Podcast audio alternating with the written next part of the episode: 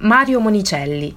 È nato in questo quartiere, Prati, uno dei più celebri registi italiani e maggiori esponenti della commedia all'italiana, Mario Monicelli.